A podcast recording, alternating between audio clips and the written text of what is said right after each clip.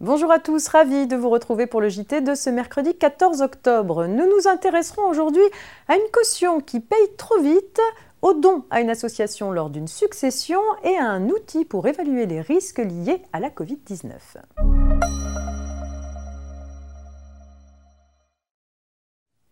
Il est question d'une caution qui paye trop vite dans l'affaire qui ouvre ce JT. Une banque consent un prêt immobilier à des particuliers moyennant le cautionnement d'une société. Les emprunteurs n'ayant pas remboursé plusieurs échéances, la banque leur réclame le remboursement de l'intégralité du prêt. Sollicité par la banque, la caution paye tout immédiatement sans même informer au préalable les emprunteurs. Or, par la suite, ces derniers obtiennent en justice la nullité partielle du prêt conclu à la suite d'un démarchage irrégulier. Lorsque la caution leur demande en justice le remboursement des sommes versées à leur place à la banque, les emprunteurs s'y opposent. Ils lui reprochent de ne pas avoir pris la précaution de les avertir avant de payer. La Cour de cassation leur donne raison. Elle observe que la caution a payé après avoir reçu une simple lettre de la banque l'engageant à la tenir informée de sa décision à la suite des impayés. De plus, elle n'a pas averti les emprunteurs de cette sollicitation, les privant de la possibilité de l'informer qu'ils disposaient d'un moyen de nullité permettant d'invalider partiellement leur obligation principale de remboursement. En agissant ainsi, la caution a manqué à ses obligations à l'égard des débiteurs. Conformément à la loi, la caution imprudente est donc privée de son recours contre les débiteurs. Concrètement, les juges décident que cette déchéance du droit à remboursement de la caution a lieu à hauteur des sommes que les emprunteurs n'auraient pas dû reverser à la banque.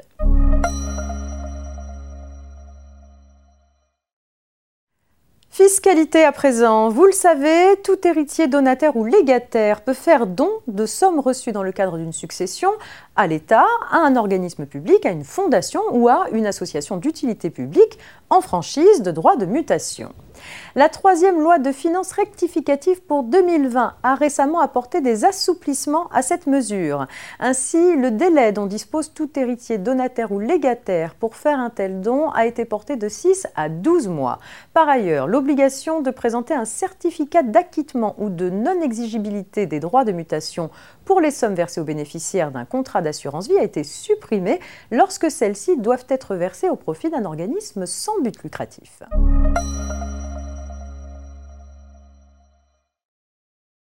L'assurance maladie propose sur son site internet un outil nommé Plan d'action Covid-19 qui permet aux entreprises d'évaluer les risques liés à une épidémie et de se doter d'un plan d'action afin de protéger la santé de leurs salariés. En répondant à une quarantaine de questions portant par exemple sur l'aménagement des locaux, l'organisation de l'activité sur le site, la sécurité en cas d'intervenant extérieur ou de client, l'outil permet aux entreprises d'évaluer l'ensemble des risques liés à l'épidémie de Covid-19, puis de télécharger un plan d'action concrète. Fin de cette édition. Très bonne journée. À demain.